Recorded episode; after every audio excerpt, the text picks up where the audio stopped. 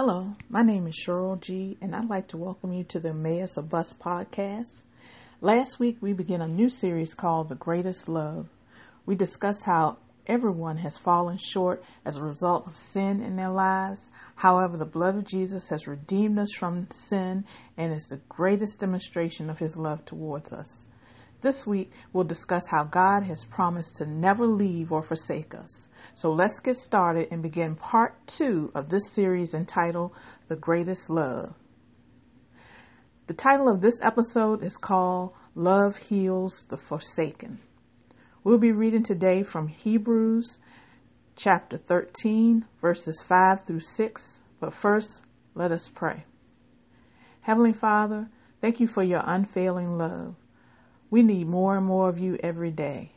We seek after you, Lord, and long to understand your will and purpose for our lives. We know that true peace only comes from spending time in your presence. Lord, right now, we give you those things that are weighing heavily on our heart. Lord, we give them to you because you are able to bear them better than we are. Comfort our hearts with the revelation that you will never leave us or forsake us. Help me, Holy Spirit, to teach on this subject so that hurting people can receive healing and deliverance from the spirits of abandonment and rejection. Replace their fears with your all consuming love and affection. I humble myself right now. Lord, only have me speak what is given to me to say by the Holy Spirit, not my words, just yours. In Jesus' name I pray. Amen. So let's read Hebrews chapter 13, verses 5 through 6. Let your conversation be without covetousness, and be content with such things as ye have. For he hath said, I will never leave thee nor forsake thee. So that we may boldly say, The Lord is my helper, and I will not fear what man shall do unto me. Usually, when this passage is read, the reader stops with the first part of verse 5 and reason that the way to be content is to not covet things and to live or talk in a manner where your main goal is to acquire money and goods. And that is part of it, and that is wise. However, if we really want to get to the root of what causes people to be covetous, uh, we would have to examine the rest of the verse, which states, For he has said, I will never leave thee nor forsake thee. So, the key to having real contentment then is to have a revelation about God's promise that He will never leave us or forsake us. I believe that the that it, the two go hand in hand. Um, it's because to be covetous is to rely on or put your trust and security and dependency on things that you acquire. God, however, wants us to build our security about the future um, instead on his promise that he will never leave us or forsake us. When we do that, then we're saying to God that everything I have comes from you, Lord, and that you're faithful to supply all of my needs. True contentment comes when we believe that God is our provider and will be able to give us the wisdom and the understanding we need to survive.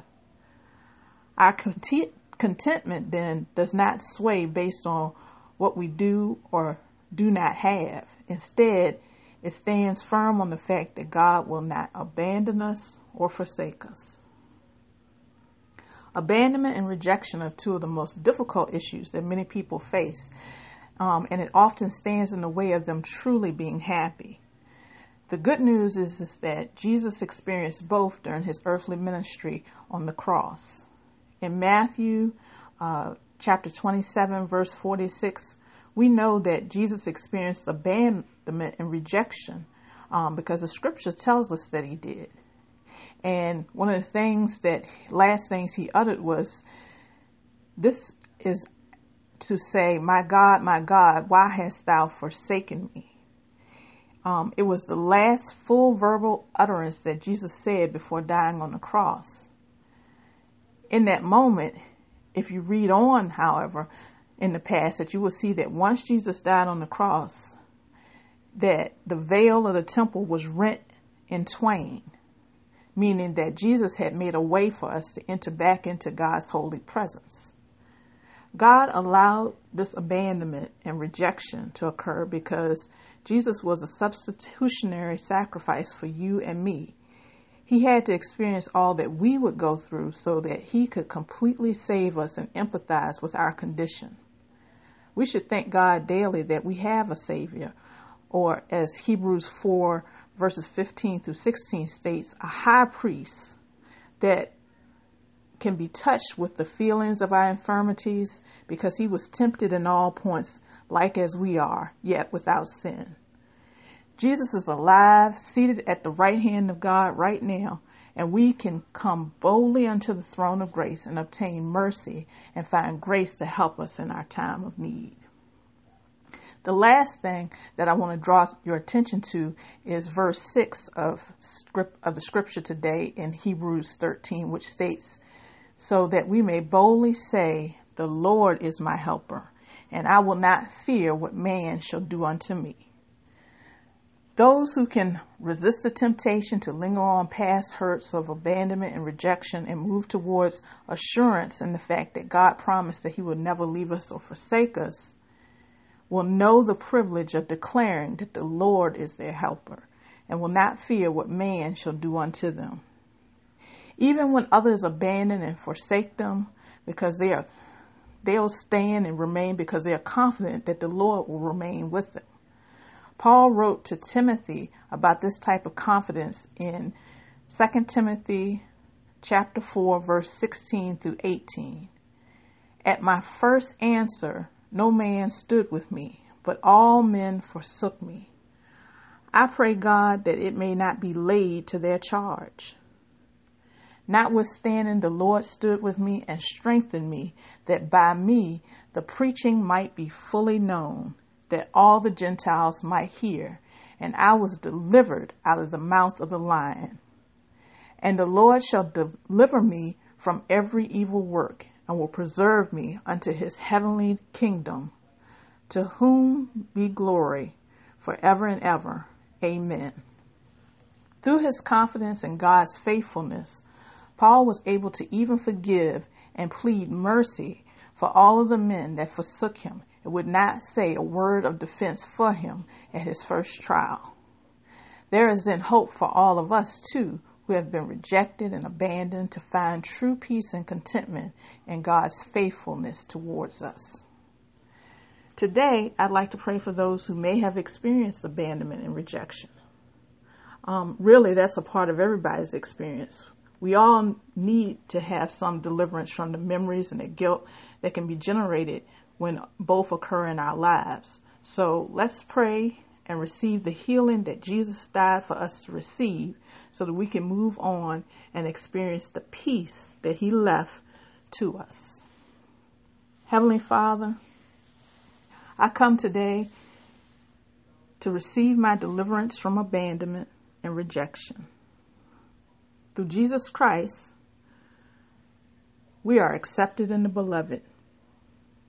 You have promised me, and you've promised us that when father and mother have forsaken us, you, Lord, will take us up. You are not a man that you could lie, and you have said through your holy word that you will never leave us nor forsake us. In faith, we believe you at your word and command both the spirits of abandonment and rejection to leave our presence and all of its symptoms, like pain and depression, to leave as well. Replace it, Lord, with your love. Come in and fill those places in our hearts so that we can sleep and be at peace. We enter into your great rest. In Jesus' name we pray. Amen. So I would like to thank you for joining me um, once again with um, the Emmaus Bus podcast. Um, from now on, I know that I've been uh, given the uh, episodes, new episodes on Sunday, but from now on, they'll be uploaded on Tuesdays. So please continue to tune in on Tuesday to get new episodes. Um, next week, we're going to discuss how praying in the Spirit helps us to keep and keeps us in the love of God. Have a blessed week.